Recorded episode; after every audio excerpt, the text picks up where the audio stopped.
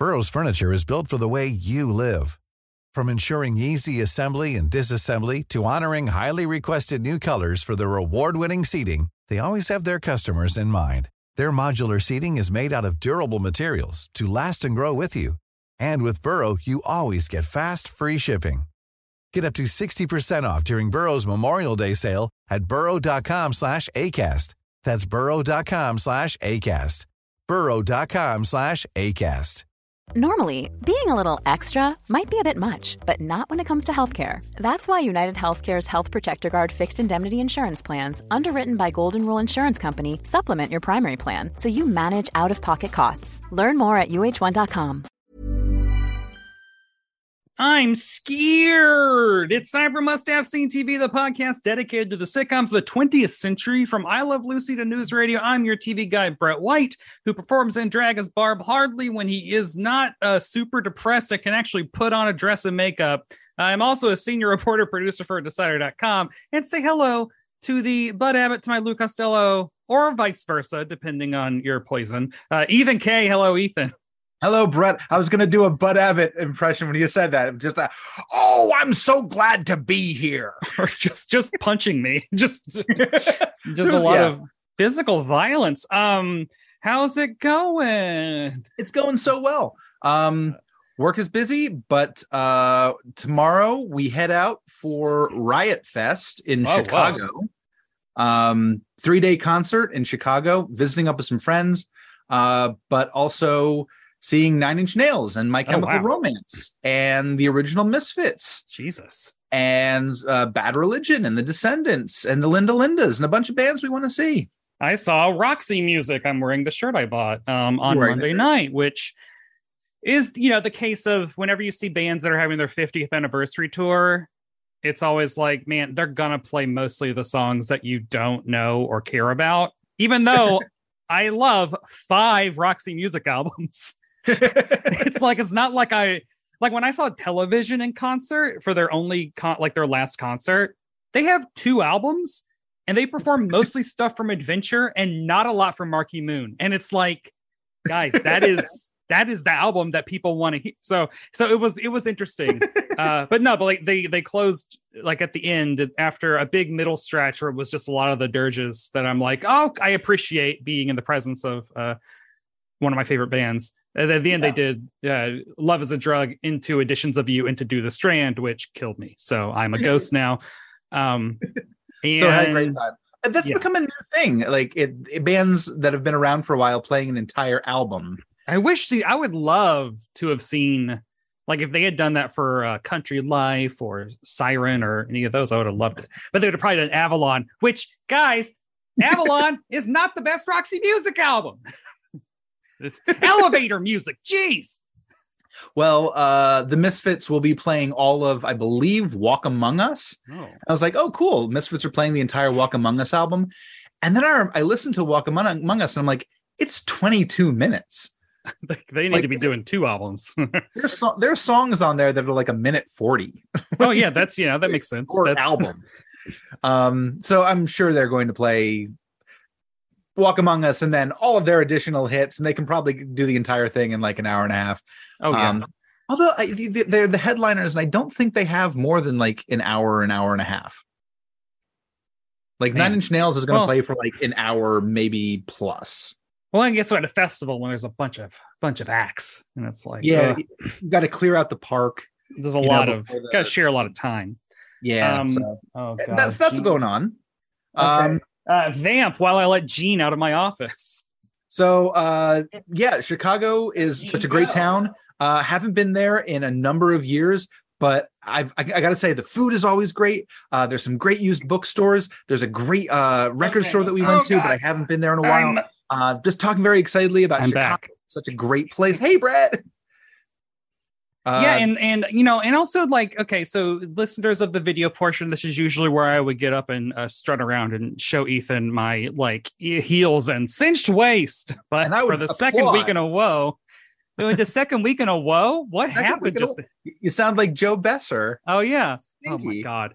Um, Just no, yeah, I just I couldn't. You know, it is- takes a lot of work to get into drag, and it's been. uh I, it has been a uh, hell of a two weeks of just not being in the city and just uh, uh, yeah, just a lot is going on. So uh, it's, it's it, Barb. Barb's coming back. Barb just got a amazing new uh, gown that I cannot wait to. I was really hoping I could talk about Abbott Costello wearing that insane gown, but no one in this no one in this episode wears an insane gown. Everyone's well, gown is pretty okay. Yeah, I was like Hillary might be, but I honestly can't remember anything about her. So she's she's she's she's very plain uh, because that was her character, and that's that's the character that not only she played in this, but uh, I know we're jumping ahead, but she was one of many blonde starlets who was mm. assigned, you know, uh, signed to contracts with studios, and to get noticed more, she turned her Long Island accent into a British accent, okay, which elevated go. her star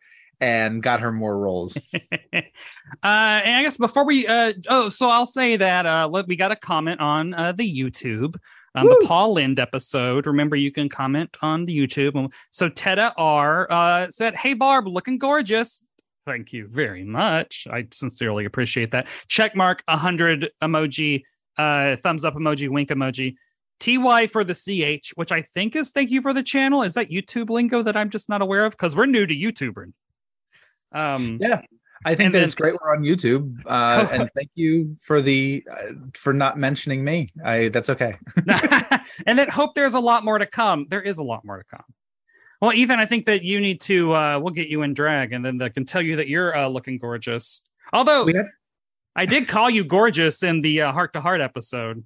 It's part oh, because I I was feeling gorgeous then. Well, ah, uh, is Ethan? He's gorgeous. oh, I love that. Um, but when we when we get together, uh, when you come up to Westchester and bring we well we can we can work on it. We can pregame.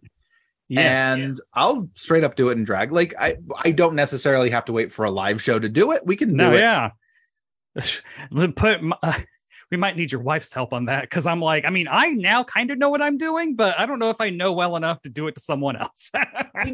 she knows wigs and eyebrows, and yeah, she can, we can all, and she's she's proud of that, and I'm yeah. proud of her for being proud of that. uh, yeah. So, and is there anything that you're watching uh right now?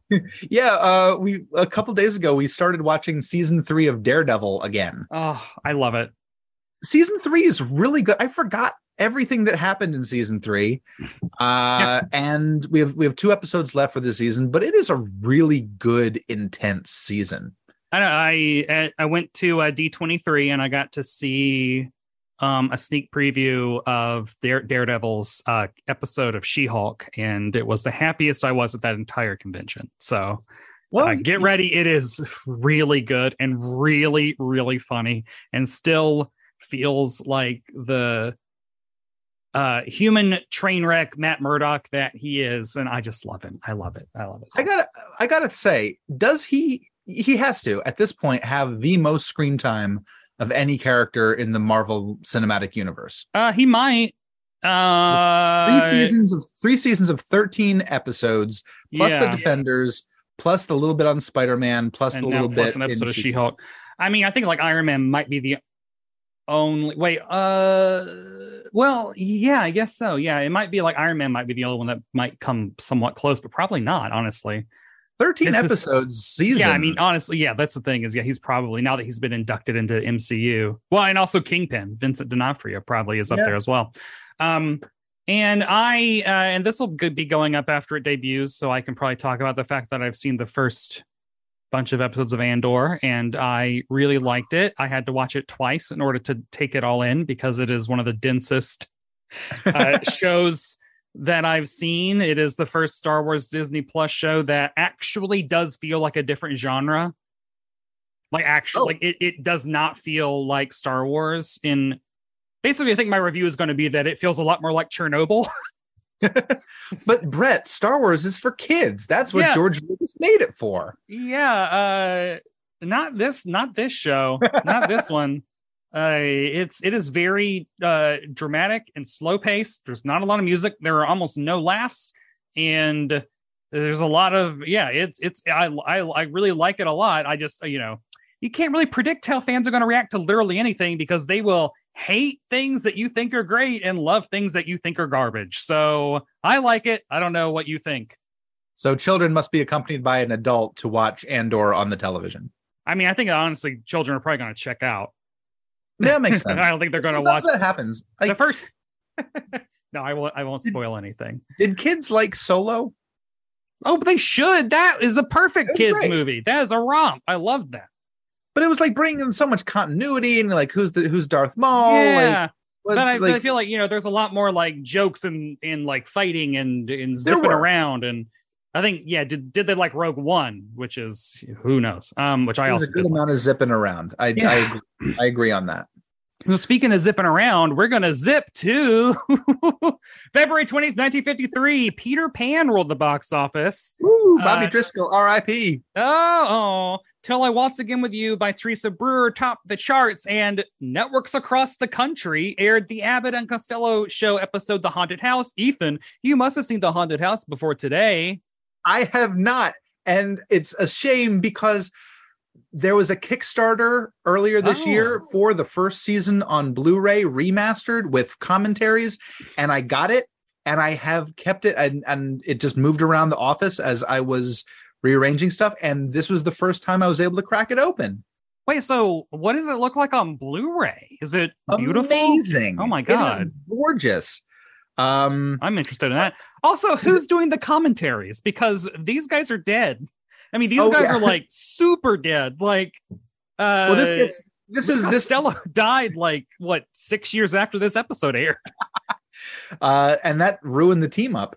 Um, It'll do no, it. Yeah. it's they have uh film scholars Okay. and comedy scholars and, and the one the the uh the voice behind this one was Paul Castiglia who is a writer about horror movies. oh, Gilbert Gottfried did a commentary. oh, R.I.P. The legend. Ah, these shows are becoming so such a downer. Yeah, Um, everyone's dead, man. So I watched the episode and took notes, and then I watched the uh the commentary Ooh, and there's good. a, I'm I'm gonna pull. I hope Paul. I hope you don't mind that I'm gonna pull a couple uh nuggets from what you gave us because it was a fantastic commentary on a Good job. beautifully remastered episode. And if I think if you have the opportunity, uh season two is uh kickstarted literally yesterday. Oh wow. Well, then they should sponsor us at RT, please. uh, yeah, because I just watched this on Tubi, where everyone can watch uh, on Tubi for free, and there was only one commercial break, and we'll talk about what I saw. Um, It's also on YouTube. Oh, okay, yeah. episode's on YouTube. Well, I mean, because I imagine if they were kickstarting a Blu-ray, the rights have got to be just like loosey goosey, free for all. Yeah, but they said they were using the original negatives. Oh, that's uh, great. So they were able to find them and they were Thank able God to they weren't just like thrown in the trash like almost everything was from this era. like, because these shows are treasures. These are they're funny. They are they're, they're goofy. They are they have character. They they have environment. I yeah, I liked it. yeah, I feel like, well, yeah. So like my my history with Abbott and Costello is I just know them as shorthand, honestly. Like Laurel Oh. and Hardy and Abbott and Costello. Like I just know that when you talk about comedy duos, you like starting this, I had to look up which one was Costello because I didn't. I was like, I I actually have never. But so Hayden Rourke tie-in. Uh, in my research for the book, uh, one of Hayden's dear, dear friends with art was Arthur Lubin, a director, and Arthur Lubin directed Buck Privates, which is the movie that Oh. made Abbott and Costello a movie star. And then he also directed like the next two or three Abbott and Costello movies. And Arthur Lubin was a homosexual. I believe I actually talked about him on my uh go back and listen to the must have pride episodes where I talked about the directors because I think I did Arthur Lubin then. Um Okay. And he was one of Hayden's like dearest friends. They would go over to each other's house all the time. Arthur Lubin would always throw parties um, well into the 80s. Like, I don't actually, it might have been like late 70s. I don't know when Arthur Lubin died, Wow. but so I, I like to always point out that uh, Abbott and Costello exist because of the work of a homosexual gentleman named Arthur Lubin in the Indeed. 1940s. So Indeed. tip of the Uh, tip of the cap. Tip of the cap. Uh, a little bit of background on Abbott and Costello. Uh, they got their big break um, as voices on the Kate Smith Show, which is a radio show starting in Oh. 1940. I was thinking Kate Bush, and I was like, oh wow, really timely. Uh, they're they 1940. Uh, they or 1939. Um, they had very similar voices. So Lou Costello, kind of the short, squat one, developed this kind of wow, like this, Yeah, this yeah, hyper character. Uh, and then they spun off into their own radio show from 1940 to 1949. Uh, starting in 1941, uh, 1940, they started doing movies. Buck Privates was the their breakout Yeah.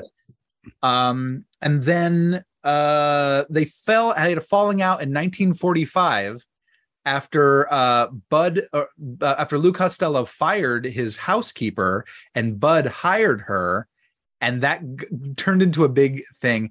And Lou and also Lou's son passed away, unfortunately uh, which threw him into a deep depression. The two of them uh, made up a few years later um, by uh, Bud suggesting that um, Lou Lou's favorite charity be named after Lou's son, which kind of mended some fences. Then they went on to do Universal films. They did the the all the monster films. oh they yeah. did Costello and Me Frankenstein. I need to watch Um, those this year. That should do that. Yeah, that's that'll be my Halloween watch. They're on uh, From Peacock, Factory. probably. Or oh, They Shout Factory. Okay. Shout Factory has the box set of all of them. I Hmm. like Abbott and Costello, and I and I'm glad that the the show came out. But I also have the movies. Also, all of them have common. Most of them have commentaries.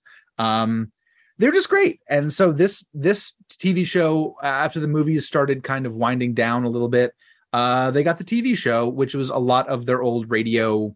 Business. Oh, that makes sense. Yeah, you got nine years of material that has never been reran. I say, like, don't waste any time making new shit.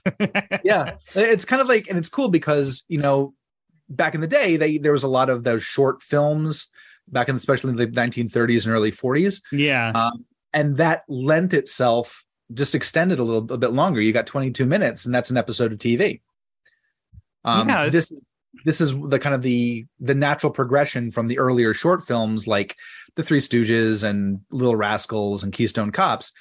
TV was that for a lot of these performers, Abbott and Costello included. That was the next step.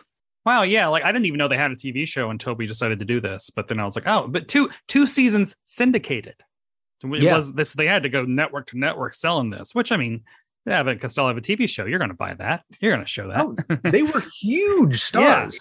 They were making, you know, what did I just? It was on uh, Wikipedia. They're making like seven hundred and thirty thousand dollars a year in nineteen forties money. Like big brain time. Okay, that's a yeah, lot of that's money. Uh, so yeah, this week on Must Have Seen TV, we'll be talking about the Abbott and Costello episode, "The Haunted House," aka "The Haunted Castle," depending on where you look. It is the twelfth episode of season one, and it was written by Sid Fields and Eddie Forman and directed by Jean Yarbrough.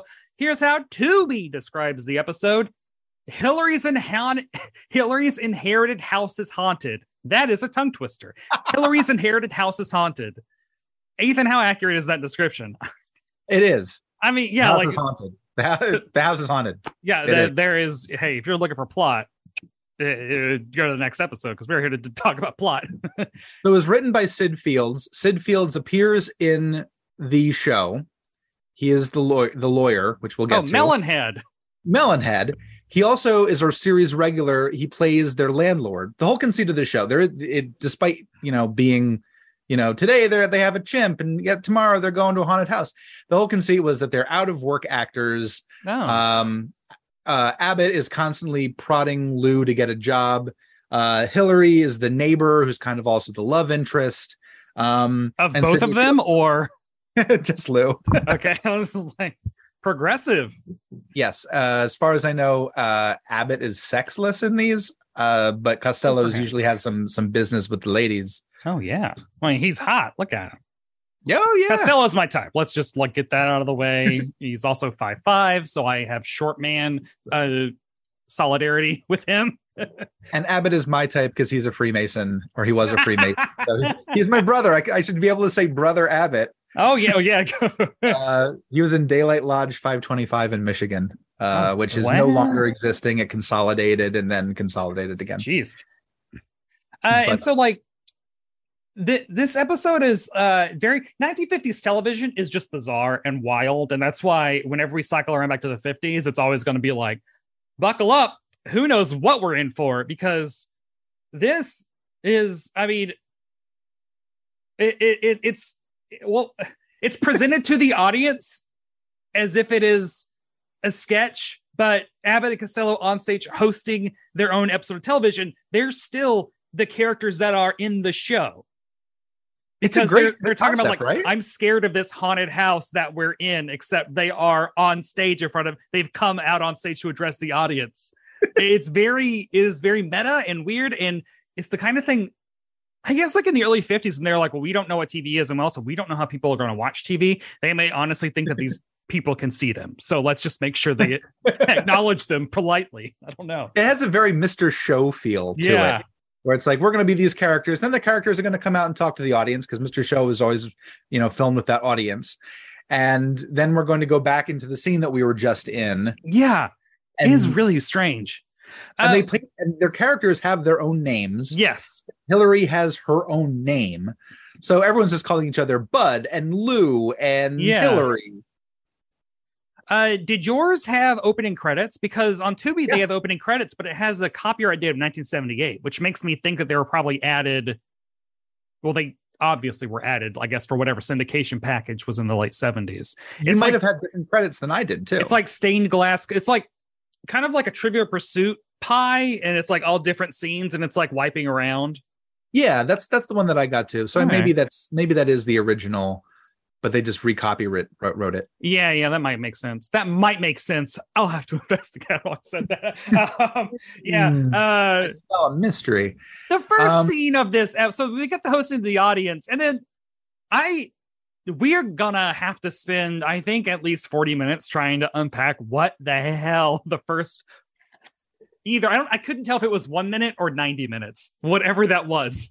And it's all because wild. of one wonderful weird man, what is Joe fucking Besser. what is going on? He plays so yes, he plays it. When you said you were like, I want to watch one where Joe Besser plays Stinky, and you also said independently known for playing children, old man known for playing children. I did not ever put together that Stinky was a child until he shows up here dressed like Angus Young from ACDC, and then it's just a full-on man child. Yeah, uh, if you if you go to his IMDb biography, it literally says Joe Besser's trademark is his ability to play young children, although he was a middle-aged man. And I feel like I don't know if it's ability uh makes it sound like he does it convincingly. Which he does not. No, He- no, no, no one is fooled. He's the same height as Lou Costello. If not top. So the so this is not Stinky's debut. Stinky is a recurring character. He's a recurring character in season one. Okay, because the way it is set up is uh, Abbott and Costello are walking, I think, to the lawyer's office where we find out they're walking there to be with their friend while she gets inheritance. blah blah blah. And Stinky just is playing football on the what New York City sidewalk, where are like just on the sidewalk playing football alone, and then then uh Bud Abbott just like bullies Lou Costello into playing football with a child, even though he doesn't want to. Yeah, they have places to go. And he's like, no, you got to play. You play some ball with him. And, and then Yeah. he starts hitting him, and Stinky starts hitting him. Say, yeah, you got to play with me. You got to play with me. Stinky is the most annoying character. Like, imagine. I mean, it makes makes uh Kimmy Gibbler look like I don't know, um Bob Newhart or something. like imagine like Richard Kind, but sped up like Alvin and the Chipmunks. yeah, wearing wearing whatever that like when did kids dress like that? Like the 1920s, 1930s, the little Yeah, the- Lord Fauntleroy, Yeah. short pants with hair with hairy legs. Yeah, and Uh, socks pulled up and the weird like was he wearing the weird Amish looking hat or whatever? Yeah, well, no, like- because he was wearing a football helmet. Oh, right. Yeah. Well, and there's also just they say they keep telling uh Costello, bend over, bend over, Because they're playing over. football. Yeah, he wants, like- he wants he wants them to hike the ball. It's just funny that they're just bend telling over. them, bend over, bend, and that's it. And then and I, I my notes say just nonstop slapping. so let me give you a little a little uh, color on Joe Besser. Uh, Joe Besser was a vaudeville comedian in the 1930s. Uh, he got into television. He did the- theatrical stuff. He did some with my boys, uh, Mm. Olson and Johnson. He was part Nice. of their their theater troupe for a while. Uh, he gets pulled away uh, to start doing some theatricals. He's do- doing a couple, does a couple theatricals. Uh, has a pretty good career. Actually, does a pilot uh, for a show based virtually on this concept called The Private Eyes in 1950. Wait, where he's Uh, a child? He plays a child, but he also plays himself as as as a very large middle aged man. Everyone remembers him as one of the Three Stooges. After Shemp died, Joe Besser came on as Joe. That must have Uh, been very short, right? It lasted about Wait. three years. Wait, It's so meant- who? So the original three were Larry Moe and Curly. No, was Larry Shemp- Moe and Shemp. Larry Moe and Shemp. And then Shemp went to do pictures. Also, he was in Hellzapoppin' with Olson and Johnson. I'm pointing to a picture uh, uh, above my head. Um, he went off to do a bunch of pictures. Uh, he was a supporting player. He was a lead player. Uh, Curly has a stroke. Shemp comes back to the the team, does a whole string of shorts, Uh, uh, and then he dies at age 60 uh, on the way back from, I believe, a boxing match. The Stooges were, you know, what are we going to do? How are we going to do this? let's get this uh, man baby in here. Yeah, Bring in the much what it man baby. He, he was under contract with Columbia Pictures. They said, You're getting Joe Besser. Uh, Joe Besser, at the beginning, he didn't want to get hit at all. so he was I'm kind of sorry, like, man. He's like Larry Fine was kind of getting all the the abuse. Uh, it was going well. Uh, then they they stopped doing the shorts, and they said we're going to do a live. We're going to do a live tour. Besser says my wife is sick. I I can't leave my wife. I I'd love to do it. You you guys are great. You guys are a lot of fun, but I can't join the tour. So they uh he leaves the group, and Curly Joe DeRita comes in Oh, uh, and then they did the live shows, and DeRita did most of the long form Three Stooges movies, like Three Stooges meet uh, Snow White and the Three Stooges. oh, really? Okay. yeah. So Man, I didn't that's know a little that- bit of background. I didn't know Three Stooges had like a deep bench. I didn't know there were that many Stooges. I thought there, there were multiple. four. There were several Stooges, and it's so sad because J- Joe Besser's autobiography was called More Than a Stooge, Oh, and then when they re-released it after his death, they they titled it "Once a Stooge, Always a Stooge." that is shady. So shady. God, man. He specifically said, I am more than a stooge. He had a, he had a long career, and by the end of it, he was doing animation. Uh, and that was, but now here he's just a whiny man child going bend over, bend over. It is. I did like so when Lou Costello does he he does a really good like fall down like kick and fall down physical comedy bit that I thought was funny. You know, I did also write where are the ghosts? And like after a while, I was like, give me some fucking ghosts. We've been at this too long. So they they they get to the lawyer's office, and the lawyer's there, played by uh Sid Fields, and um Hillary's there, played by Hillary Brooke. Oh, who is Eh. the uh, secretary? That was uh Joan Shawlee. Um, you might remember her if going back to Bosom Buddies, she was in Some Like It Hot and The Apartment. So Oh, she was- Wilder's Eye. So like they're they're there, and uh, Hillary's like waiting for her two witnesses to show up because uh, eh, there must be two witnesses present at the reading of the will for this specific reason. Uh, and then the, you hear like this crazy ass scream from off stage, she's like, "That must be the boys now." and then I did like they come into the office by like Lou is doing like a headstand flip into the office, and Yeah. then the secretary comes in and is like, "Oh, I thought you said throw him in, not show him in." And I like her; she's good. Give her a show. She's great. She was she she's the exact opposite of Hillary. She's peppy. She's got some cute retorts. She's got some one one liners. She's great. They great. give her some jokes. The she actually has jokes, and like, let's be honest, if 1953 they're giving a woman jokes, I'm like, oh my god, this is progressive because Lucille Ball was the only one getting the jokes as far as I, as far as any of the 50s sitcoms we've seen. So She was she had that kind of that the um she was a very tall uh redhead uh sometimes blonde sometimes redhead. She could play comedy and she could play um a drama so she she was very, you know, all over the place. I really liked her. Um we like her. We So like. if you her. haven't seen if you haven't seen Abbott and Costello in anything, Bud Abbott is the straight man. He's the brrr. He's He's always kind of pencil thin, like John Waters mustache, kind of. yeah, kind of like uh always always in suits. Lou Costello is portly. He uh usually wears a bowler hat. Yeah, Um, long tie. Or like yeah. the, more like his his uh trousers are pulled up and the tie's a little bit longer. But I mean, it's a good Yeah. look. I, I would. But and would the smash. personality is is Bud Abbott's the straight man. He's like, oh, you got to do this, you got to do that, and and Lou Costello's like, well, I don't know. It's it's it's kind of standard, you know that It of is fun, like watching all these shows and like, oh man, they all have a Ben Grimm in them. Like Ben Grimm is this just like amorphous amalgamation or whatever of what William Bendix and which is on at the same time as this. I discovered uh, same Oh. night actually too, Fridays. Um, Uh, and, it, and it has uh, the same director because Jean Yarbrough Ah. directed 13 episodes of Life of Riley. there you go. Ah. Jean Yarbrough, like real quick, such a prolific director. He directed eight films in 1942, Jeez, eight films in 1949, and eight films in 1950. they just bang them out. That's what But they also- did. back movies back then were like 65 minutes, three sets, go have fun. like Yeah. done. That's why I love those Universal monster movies because most of them are just like barely an hour. And it's like, this is an episode of a Netflix show. And I love this. Um, This, I mean, this one had the just three, I would say four locations. If you include the, the street, Uh, the office, and like what two haunted house. Oh, and also this Yeah. the auditorium, the stage five. oh yeah, where So everything was. why is his name Mr. Melonhead? And, and uh, that had to have been a joke at some point, right? It's just he's Mr. Oh, Melonhead. I love that. Mr. Melonhead is just, "Hi, my name's Mr. Melonhead. Yeah. I'm a lawyer of the old school.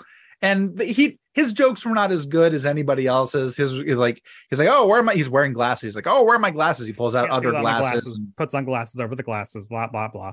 Um, I did like so he did. Um, so when he reads the will, he does say like, uh, her Hillary Brooke's like grandfather Montague Brooke bequeaths Goblin's Knob Castle. That had Which- a couple laughs from the audience, and I don't know why. Well, I just like Goblin's Knob is a good name. Goblin's knob. I like that name. That's a little that's a little R rated, but okay. Yeah, yeah, it's kind of yeah, it's up there. Uh, but it's kind of also reminded me of like Hobbs End, Mouth of Madness, etc. But So- of course, the conceit is if you want the castle, you got to spend the night in it. Obviously, it's a classic trope. Um, even at this time, even in 1953, it was kind of like classic. This had been yeah. Isn't before. that also like House on Haunted Hill? Like they have to they have to survive the night in order to win money. It's always a thing. Um, and so I did write in my notes. I wish someone would leave me a castle with that stipulation because it just sounds like fun. I would love I- that.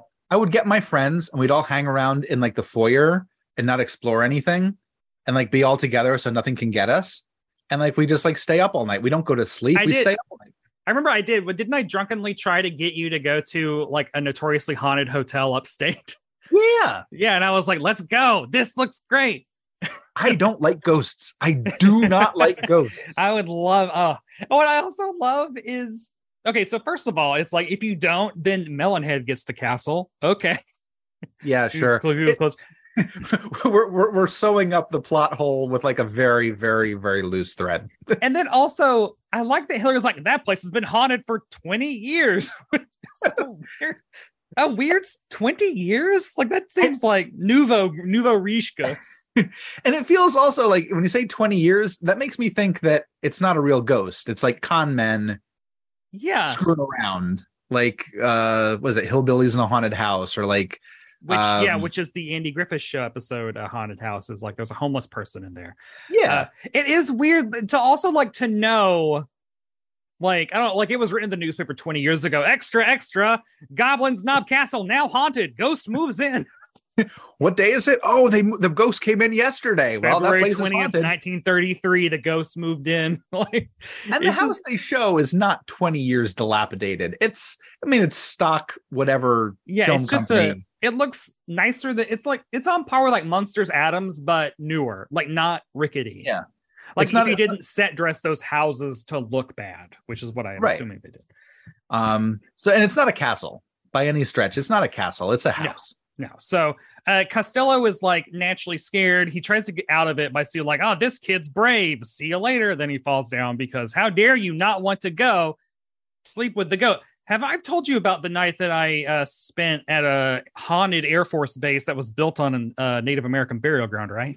Why did you stay at an Air Force base? So, and I was, this is the summer uh, after high school. So, like before my freshman year of uh, college, one of our friends from my high school group of friends, dad, was in the army and was in like the army, was in the army in Smyrna, Tennessee. And there was an army base uh, off of like out in Smyrna that was, you know, r- the rumor of like it was buried on a burial ground of some sort. And so it was haunted. Probably so- was. Yeah. So me and my friends all like, we're like, well, we are definitely going to go spend the night there because our dad was like, yeah, sure. So we all went and uh, spent the night there. Uh, also going on that night in the in the army base after dark was a very racist wrestling match. It was like local wrestling, and the two people wrestling, I will not say what, but you can use your imaginations. And it was like, yep, this is the scary place we're in. That was the scariest thing of the night. But so after we played uh, my Family Feud board game to get us to midnight, then we started walking around and doing like you know the oh it's called over here oh it isn't and then all of a sudden uh, quarters started being thrown like down the hallway and back and like up and down we're all freaking out and walking around and so it was like oh my god what a night and then a couple like weeks later i go back again with other friends nothing happens and then a month later i found out that my friend chris was just chucking quarters at us and because it was pitch black like it was dark like we could not see anything but we could hear and so he was just having fun with us. And he was like, Yeah, I found it hilarious that y'all went back a second time. I'm I'm finding it hilarious that the U.S. Army is like, yeah, kids, come on over, stay the night, yeah, and then yeah. like then come back another night just to No, yeah. like, we were sleeping on the like tile floor. Like I we might have had blankets. I don't know, but it was yeah. was This this, U.S. why I'm Army base? I'm was saying- it also a hostel? Like, Yeah. well, it was also a wrestling it out? You know, there was a gym you could wrestle because I think we went down there to get nachos and we were like, oh my God, this is some hillbilly trash wrestling going on. yeah, hillbilly trash wrestling. Yeah, not good. Um, but that totally is why I would jump at the chance if they were like, go spend the night in a When you're ready to pop the question, the last thing you want to do is second guess the ring. At Bluenile.com, you can design a one of a kind ring with the ease and convenience of shopping online. Choose your diamond and setting. When you find the one, you'll get it delivered right to your door. Go to Bluenile.com and use promo code LISTEN to get $50 off your purchase of $500 or more. That's code LISTEN at Bluenile.com for $50 off your purchase. Bluenile.com code LISTEN. Burrow's furniture is built for the way you live. From ensuring easy assembly and disassembly to honoring highly requested new colors for their award-winning seating, they always have their customers in mind. Their modular seating is made out of durable materials to last and grow with you. And with Burrow, you always get fast, free shipping.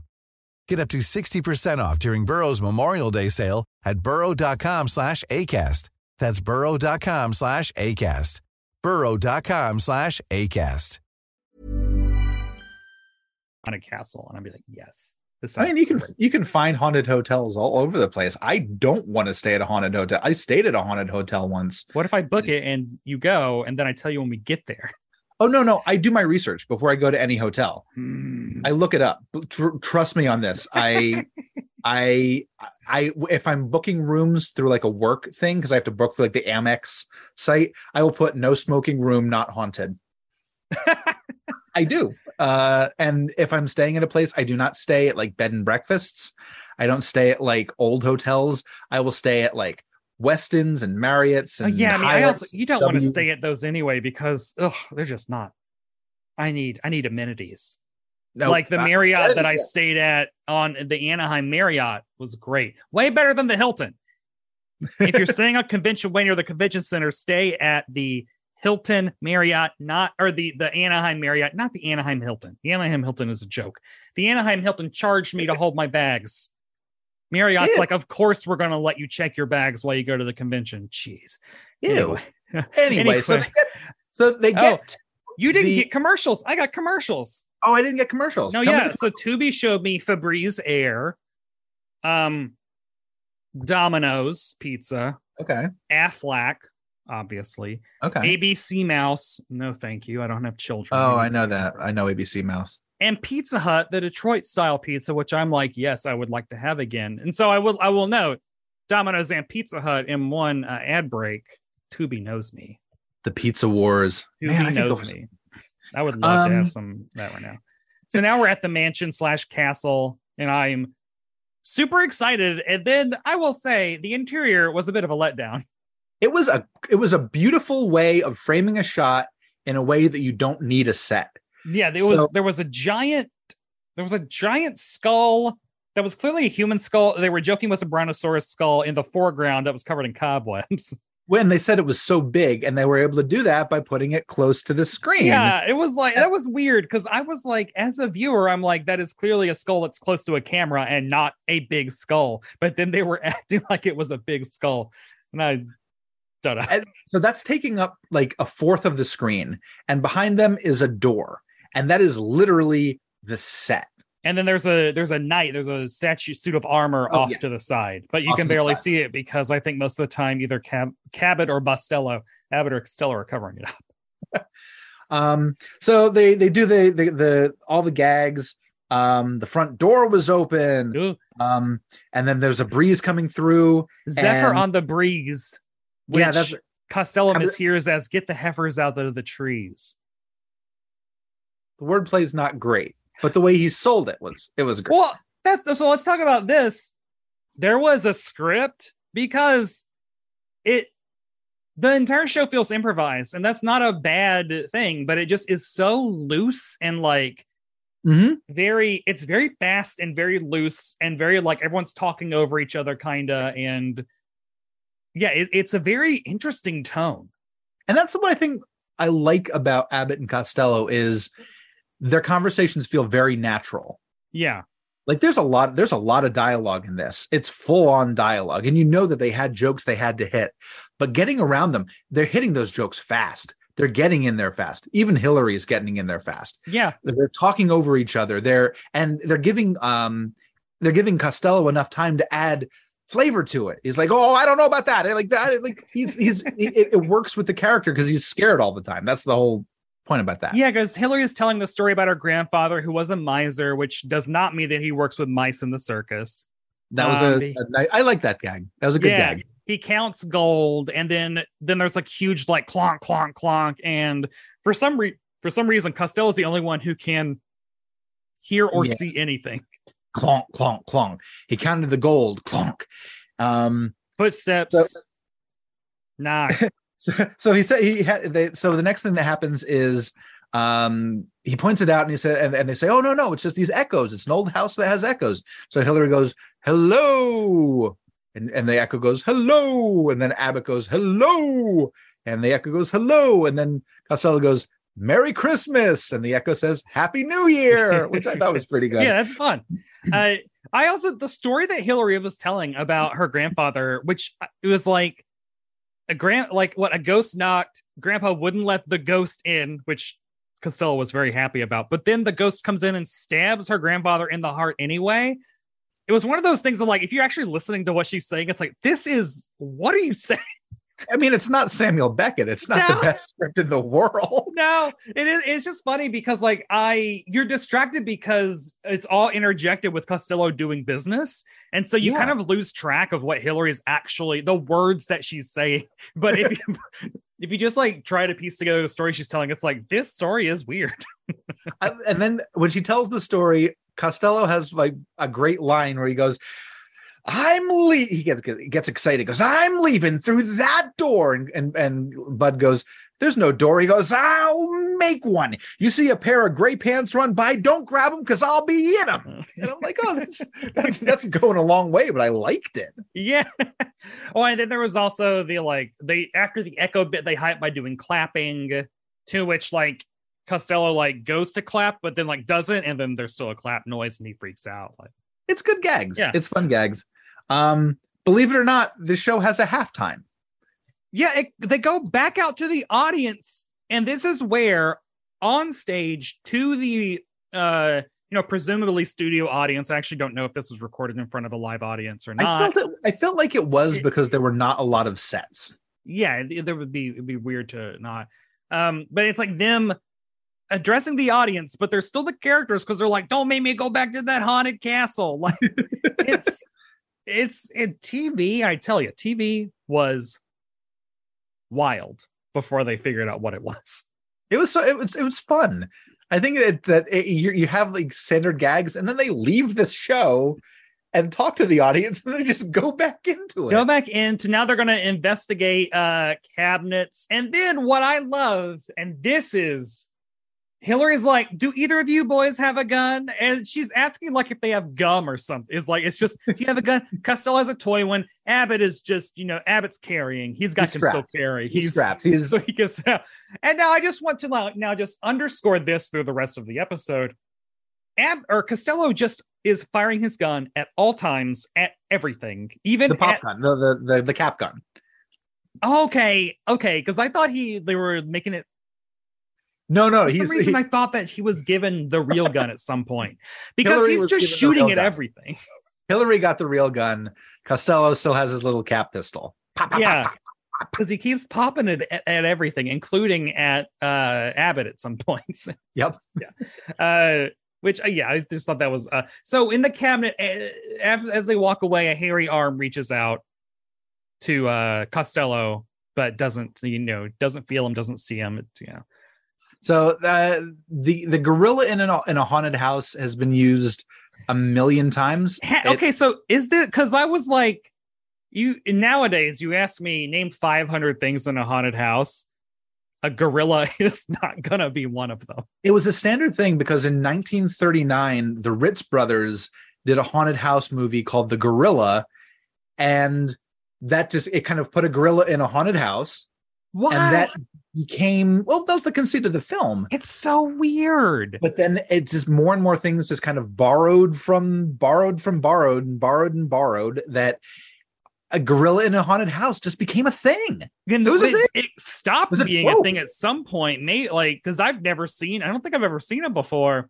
It honestly felt like this would be a monster, but all we have access to is a gorilla costume. Is like what I was thinking in a way because it is. I think the ghosts are quiet and spooky and sneak up, and I do not categorize gorillas as quiet or sneaky. They smash things, they throw Yeah. things, they they get angry. But there is a ghost. Yes, yeah. At this point, This uh, uh, probably played by uh Joan Shawlee again because it was very tall. Wearing Joan Shawlee was very tall. wearing, Wearing a a white shawl. shawl, over Um, a gown. I'm a spook. I'm supposed to scare you. So she's very, she's very, she is scary, and she only she's only on screen for like less than a minute. Like She comes seconds. over- Yeah. He comes over. She, I'm a spook. I'm supposed to scare you. And Costello's like, oh, but she's she is obviously tall and and and gorgeous. Uh, and then they go in front of the clock. Yeah. I want to. This is it's. There's more to this gag than there actually is, and I got to tell you tell you why. So she says, he, she says, "Hey, do you have the time?" And he looks at the clock, and the the grandfather clock, the top pops down, and a head head sticks out and Yeah. says, five minutes to twelve." Yeah. And closes back up, and he goes, "Oh, five minutes to 12. I don't know why it was done this way, but the man in the grandfather clock was an actor named Bobby Barber. Bobby Barber got to know um uh Abbott and Costello, I think on I think on Buck Privates. It might have been Hold That Ghost, but he was just a- an extra, and they realized this guy's fucking hilarious. Oh wow. They, so they they hired him for all of their movies and all their TV shows just to goof around backstage to keep everybody Wait, having a good so time. he's kind of like the uh, Mighty Mighty Bosstones dancing guy. yes, exactly. Like, I just want to hang out with him. He just wanted they just wanted to hang out. He was in all their movies in just various little tiny roles, but behind the camera, he was like the party meister, like wow. having a great time. So he, he- he's in a ton of these episodes in these little tiny bit parts, but behind the camera, he was just like like the third member of the trio. Well, so after that bit that I mean they really he has one line and then that doesn't it. even really spook Costello out because he goes and tells him what time it is. And now they're studying maps and They go to a second location yes. in the house, which is a large flat panel with a couple like sconces attached Yeah. to it, and that's it. And there's like a there's like a There's like a little table with chairs in the table. foreground. If if you could not believe that this was a set on a stage, then you are a fool in the 1950s because this thing was like community theater Oh, backdrop. high school theater. Oh, no. High school Uh, theater backdrop. So they're studying maps, and what she's studying a map of the house, and Costello's like, I'm studying a map to get out of here. yes. And Abbott is like, I'm gonna go. Then there was a very, very, very long sequence of Abbott is walking away, but Costello wants to make sure that he can run right back, like as soon as Mhm. possible, in between the time it takes him to say "Hey" and Abbott, and they go back and forth with that a while. Yeah, it's just the hey Abbott, and then he rushes back. He's like, "Oh, why it took you so long?"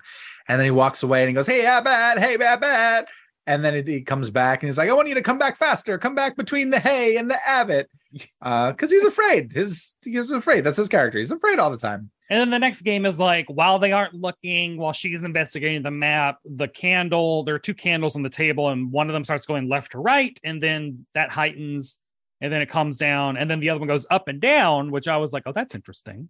Okay, good. You know, I mean, the, the special effect of the candles, I was, you know, was trying to see the wires and I couldn't. So, Ah, in the in the oh, Blu-ray, the, in the Blu-ray. you can Oh, see the man. wires in the up and down one. Oh man, So uh, he also shoots that with the cap gun. yeah, that's where I was like, he's just popping everything. It's just like pop, pop, pop, pop, pop. um, well, and then also she like he tells her to keep an eye on like the left candle, but then the right candle starts moving, and then she's like, "Well, you told me to keep an eye on the candle." It's like, "Don't believe me, I'm such a liar." She has no peripheral vision. I think she get should get that checked out Yeah, she really should. because that's that's an issue. Uh, and then so then after all that, we now get into the uh, there's a wall turning bit, which I feel like if you've seen Scooby Doo, you know Yeah. what's up. This is very Scooby Doo gets it from all this.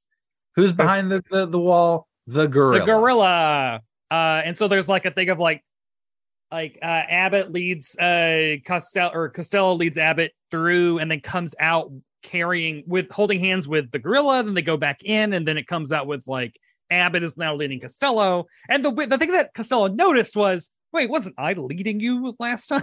It's like you didn't notice the the trip around with the gorilla. If it's it's classic old dark house horror movie, just kind of a spoof on it. Yeah It's very it's very pleasant. It's very fun. Uh, you got a gorilla, a guy in a gorilla suit. Gotta love Um, that. I tell you, uh, if you're on a sketch team and one of your members owns a gorilla suit, you are you're set. Eh, I can speak from experience. Shout out Uh, to Chris Wilkes, who always brought the gorilla suit. The character, uh, the the actor who played um, the gorilla was George Barrows, who also played the gorilla in Hillbillies in a Haunted House. Um, This he also his- played he played Herbie the gorilla in Beverly Hillbillies. He played Wow, so yeah, this Monstro. was his thing. He played Monstro the gorilla in Ghost in the Invisible Bikini. He he played a gorilla in the Lucy Show.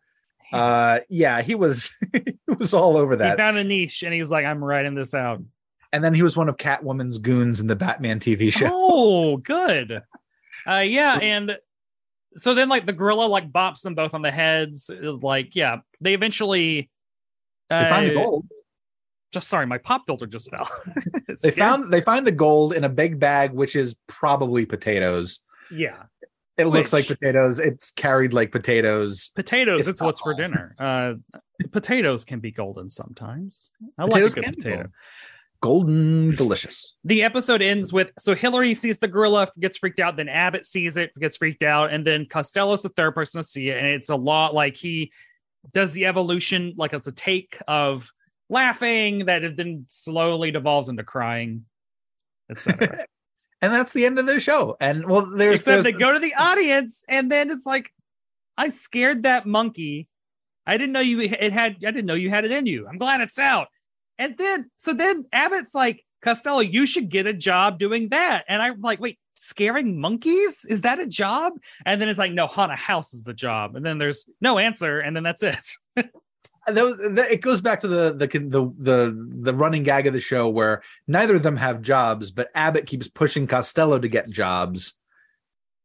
You know, that's you know, it's kind of a running gag. That's about that's has about anyone done a um can I start? Can I find on YouTube uh, an Abbott and Costello mashup to uh, uh, Offspring's "Why Don't You Get a Job"?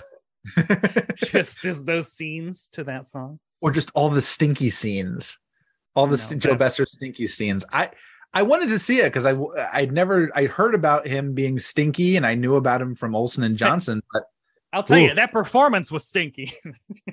no, He is not the must see performance of this that show is 100% by true. any stretch of the imagination. Jesus Christ. Uh, are you ready for the must have facts for this one? Hells yeah. Oh man, we're going to dive into the 1950s. So I don't know the ratings because this was syndicated, and so therefore, who knows? Um, Guys, but for this TV season, the top five uh, shows were number five, the Texaco Star Theater, uh, number Mhm. four, Dragnet, and then number three, the Arthur Godfrey Vice Grip on the ratings. Number three, Arthur Godfrey and his friends. And number two, Arthur Godfrey's Talent Scouts. Go Godfrey heads! I still have not looked up who Arthur Godfrey is, and I'm not going to. I want it to be just. But for someone that had like was apparently the only game in town for a lot of the 50s, Hmm. where is he gone? Where is he? Where is he now? Huh? I believe he's dead, but you know what? Anything's know. possible. We live in the future. I mean, the Queen just died. The Queen was what, like 27 at this time? 36. Yes. Oh my God, that's crazy. Wait, no, 20. So like what? 36, 46, almost 30. Have you have you seen paid attention to any of the bizarre things that that that Britain is like cracking down on so to force people to mourn? Oh my Like- God, no. The, the Nintendo Direct stream t- was today, and you know Nintendo explains all their cool things that they're doing for the next year. They refused to air it. Instead, they said you have to you have to go watch it on YouTube because we are not broadcasting this because we are Oh. supposed to be in a time of mourning. Um, like television is out.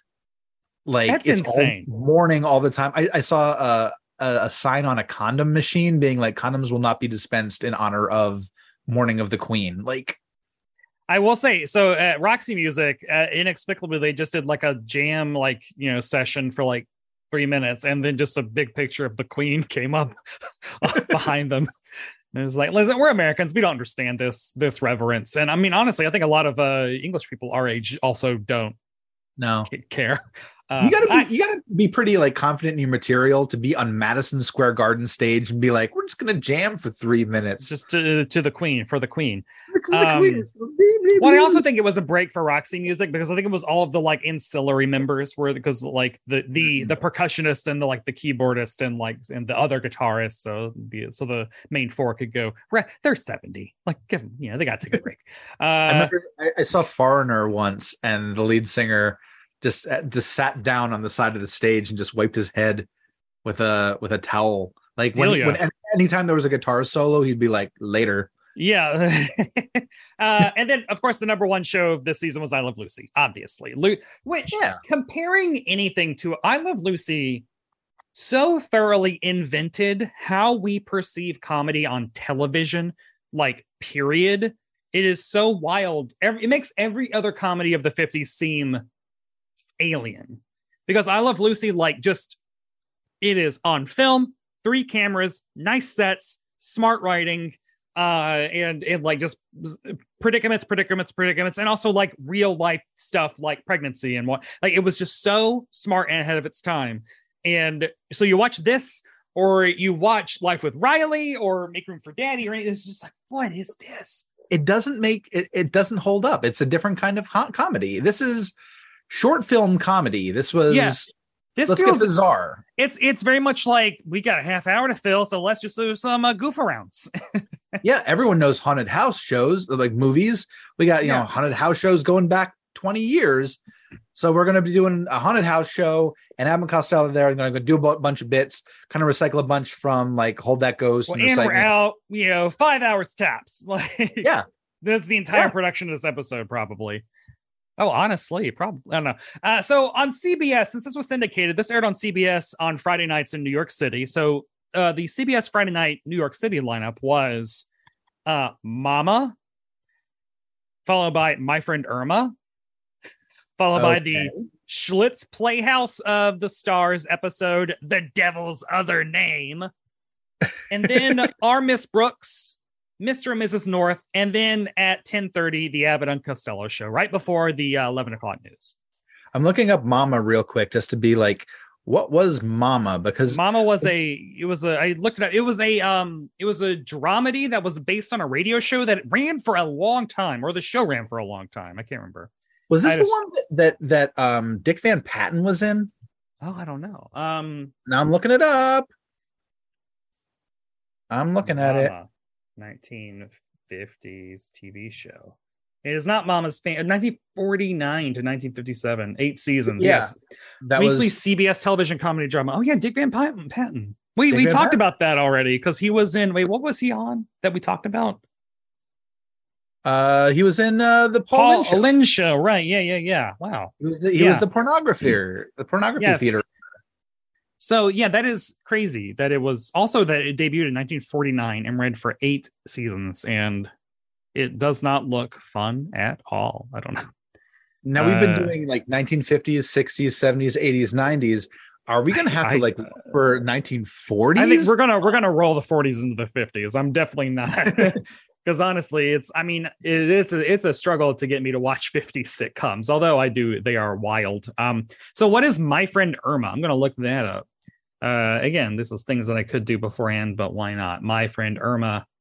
Uh, is a media franchise that was spawned by a top-rated long-running radio situation comedy. Um, the television, films and television, the TV version ran on CBS from 52 to 54, only two seasons, 39 episodes. Uh, I don't recognize any of the uh, print. But I think- but it, the movie was also um they did a movie version of it, and that was kind of like the big launch for Martin and Lewis. okay, cool. Yeah. Wild. Yeah. So yeah, there, there's like a lot of uh weird stuff on. Um so now so it is Friday night. It is 10:30. You're in New York City. What are you watching? So on ABC, there is something called Black Spider, which I, uh, which is a Batman villain, which is a very cool Batman Which- villain who has died several times. I don't. Yeah, I've seen that. I don't know what that is. It doesn't. Black Spider. Black Spider on NBC. There's boxing. On CBS is the Abbott and Costello show, and on the Dumont network, Oh yeah. yeah, uh, Down You Go, which Down You Go is an American television game show, uh, Emmy Award nominated series ran from 51 to 56, hosted by Bergen Evans. Uh, da- da- da. I'm trying to. Oh, it aired on all four networks over the course of its. So the gameplay was similar to Hangman. Oh. Yeah, they'll do anything on TV. I mean, isn't that what Wordle is? yeah, basically. Yeah. It's So Same thing. so yeah, what are you watching? Did you find out what Black Spider was?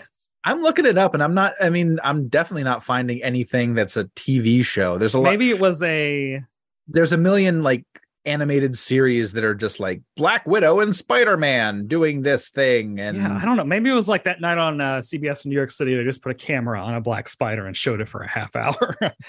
uh, maybe it wasn't. I Is- don't know. Isn't TV interesting? Look what we wow, can do. we can show you a black and white TV, perfect for this black spider. it was really a, a brown spider, but no one could tell. Um, I mean, out of all that stuff, I'm probably watching Abbott and Costello. Uh, I think so too. They were they were pretty big stars. Their their star had not fallen yet. no, Like, yeah, I this think- is early season one, so Yeah, they're, they're- and, and I don't know why it ended. It only went lasted 50 episodes. Um I would have watched this. They, they were, you know, a very tried and true reliable movie act. Probably heard him on the radio like maybe, you know, a couple years ago. It's, I'd watch Abbott and Costello. I watch Abbott and Costello now. I bought the I, I yeah, you yeah you are watching it now. I definitely would not watch boxing. That's for sure, honeys. Ah, unless it was on at the gay bar that I was uh sneaking into and hoping wasn't going to get raided that night, and then my name would be end up in the paper the next day as a suspected homosexual. Oh. Fifties, fifties were fun. Um, 50s were not fun for most for most people. no, there was a no. lot of, there was a lot of everything going on. Although, maybe I could probably get along. I could probably make it work. Not, no, who knows? Um, I'm different. I'm different. I could thrive in the 50s. No, You'd honestly, the thing that would make me the, the the cigarette smoke everywhere, honestly, more so than the homophobia and the fact that I'll probably have to marry a woman and be in a loveless marriage and have affairs with men on the side. The cigarette smoke everywhere would get me more. that would be awful. I, also, I the fact also, that I would probably also be smoking because it's just what you did, and then I would probably just be like a weird, flimmy like coughing mess and not understand why Ooh. it was why I was so bad. Would you be like a, a- a like a big cigar chomping 50s smoker or like a cigarette 50s smoker? Uh, if if my um predilections went on the same trajectory, I would probably be doing cigars because the more I, I fully in love being a homosexual who loves very masculine, uh, traditionally masculine things. yeah. I'm a drag queen and a menswear gay, so you know, it's, it's all ends of the spectrum. It's cigars. yeah. It's cigars. Uh, so 53 users on IMDb gave this an eight out of 10. What would you give it? I Is would that give it higher or lower? I would give it maybe a little lower, just the fact that there were not many sets. There, everything was kind of like the second half of the show, probably the last two thirds of the show, all takes place in two rooms. Yeah. I mean, I would probably go high sixes, maybe 6.5. Because again, when you when you're comparing it to all of television, I'm like, man, Oh, of all of I like- television, it was like, I like plots. this does not stand up against Westworld. It is No, or I mean, hey, honestly, Full House. Let's be let's talk about the comedic genius, the tight, dense plotting of a great peak Full House there. you you have two locations, a kitchen Yeah. and a living room. Maybe you have a third location. Well, you go downstairs and see either uh, Joey's apartment or the recording studio or the garage in early seasons. Let's talk about just the full house uh, house layout because I can do that room by room, and I literally have at work. I one time I, I once did a visual guide to where everyone has lived in the Full House house, episode by episode. Anyway, I have problems. Uh, who had the must see performance of this episode? Lou Costello. Yeah. Well, I think uh, you know what. So yeah, I, I'll give it to the secretary, the girl Friday. I'll, I'll, Oh, I'll shout out her out too, because so we can cover all the bases. Because I also loved Lou. Lou, I, I think Lou, you fall in love with Lou. Hmm Lou is he's he's sympathetic, he's excitable, he's got great great jokes. But Does yeah, Abbott ever get jokes? you know, he didn't really get occasionally he would get some jokes. There was a movie that they did together, which I think was called Abbott and Costello Meet Captain Kidd, where Costa where Bud Abbott did get more of like the bulk, like a bulk of the jokes. Okay, Like he because was doing more of the pratfalls that Lou would do. He was doing more of the slapstick. because he so that was- nothing in this. Yeah, it is Like- kind of a it's kind of a downer. Yeah, for it's like, oh well, man, like he's just yelling at this guy, and I mean, him and Hillary have the exact same amount of like screen time, importance, presence. Like they're more of a trio, honestly, in this than Abbott and Costello. And they, they were a trio in other things. They they did some movies together. They did they did stage performances together.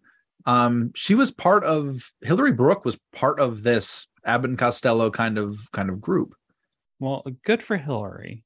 Good for Hillary. Good for Hillary. Give her her flowers. And What- Joe Besser, you know, bless you. You are a Bless middle aged bless man playing a child. Oof. Yeah, I mean, yeah, that's a thing. Uh, good for you. Uh, who must other people see this episode? Now, I'm gonna say, I wanted to do this because of the haunted house aspect, and I think compared to some of the great haunted house episodes, this let me down a little bit. I, I, I you know, so I might, I might suggest starting with another uh, episode. I would I would agree. I have not seen the other ones to my own shame, but I Great think that there might be a better one than this. As a haunted house episode goes, uh the ghost was cute. Yeah, I would, more was- ghosts, less gorillas. I'm not a fan of gorillas in in uh, haunted houses. That's not my jam. But I like what they did with that. This is really a haunted house. This is not a con. This is not the the lawyer trying to get them to, to run away. Wait, but so does does haunted not mean creature or spectral? What is a is a house haunted if a living corporeal gorilla is in it?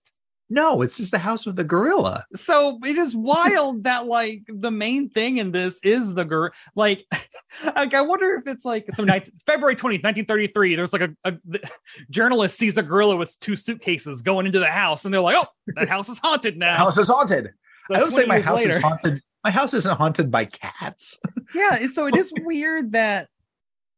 Oh my god, it's a haunted house, but the only main thing is a gorilla and then a lady in a white lace like gown and hood or like a shawl over her, and then a guy's head in a clock. I would I would be happy if the ghost, the the spectral lady, was became like a love interest for Lou Costello. Yes, that would be good. Like on Ghostbusters. Yeah. Or oh, and then also the the gorillas reminding me of the '70s Ghostbusters, the filmation Right. Ghostbusters, Which became a cartoon. and cause the uh, actual Ghostbusters to go by the real Ghostbusters, which again Ah, shady. Ooh, things are weird. I wonder if we can do like an old episode of the Ghostbusters. yes, yeah, yeah. Hey, everything's fair game. This is must see TV.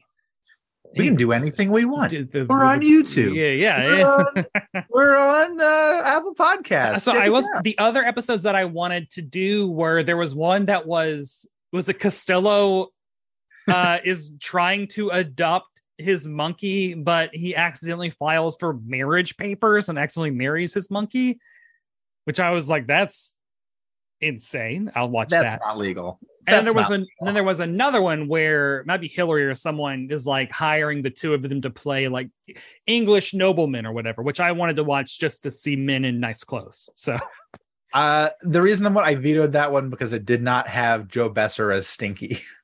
Oof, stinky. Was it Bongo the the monkey? I think it's Bongo or something. Bingo or I was like, I kind of want to watch one. Yeah. Bingo, yeah. Bingo, yeah. Uh yeah, so I mean that is it for uh Abbott and Costello show. What a wild uh, trip. What a down a- 1953. This is almost 70 years old. Check it out on Kickstarter, at least for the next 42 or so days. Uh, we're recording this on uh, September 14th. So you have a couple days to kickstart the the second one. They are not offering the first one as a reward, Oh man. um, but I I believe you can find it. You just it's just out there. It's it's Oh, on DVD. okay, good. It's on Blu-ray. Uh, where can people find you if they want to ask you more questions about the Abbott and Costello box set? check me out on Ethan K55 or drop us a comment on YouTube because I, I do check those. Uh, let's keep those numbers up because I, I love seeing when people uh, look at us. We have over 100 views on the, Yeah. uh, the we did. Life of Riley. Life of Riley got 100 views, probably more views than it's gotten on Tubi. all those Riley heads coming. Uh, yeah. Uh, and yeah, I, I love, you know, I love any type of interaction. Please talk to us in any way possible. Email must have seen TV at gmail.com. Why not? Ask questions and we'll maybe talk about them. And honestly, ask about anything. I don't know. Where can we find you on the Oh, interweb? Hi. So you can find me on Instagram and Twitter at, at Brett White. You can follow my drag persona, Barb Hardley, at, at Barb Hardley on those uh, platforms where I will be yeah, getting back into it, squeezing back into a dress again, getting back to the old uh drag mines or whatever. Um but yeah uh and we again we want to hear from all of y'all. So you can follow must have seen tv on instagram. You can uh, ask us questions comment there. You can also go to uh, youtube and comment there. You can also write a review in itunes and give us five stars or four stars. And honestly that's as low as i allow you to go. Um we'll read your review on the episode. I uh, uh yes i am shamelessly begging for five star reviews. I don't care what your actual opinion of us is. You will give us five stars, and I don't. I don't care.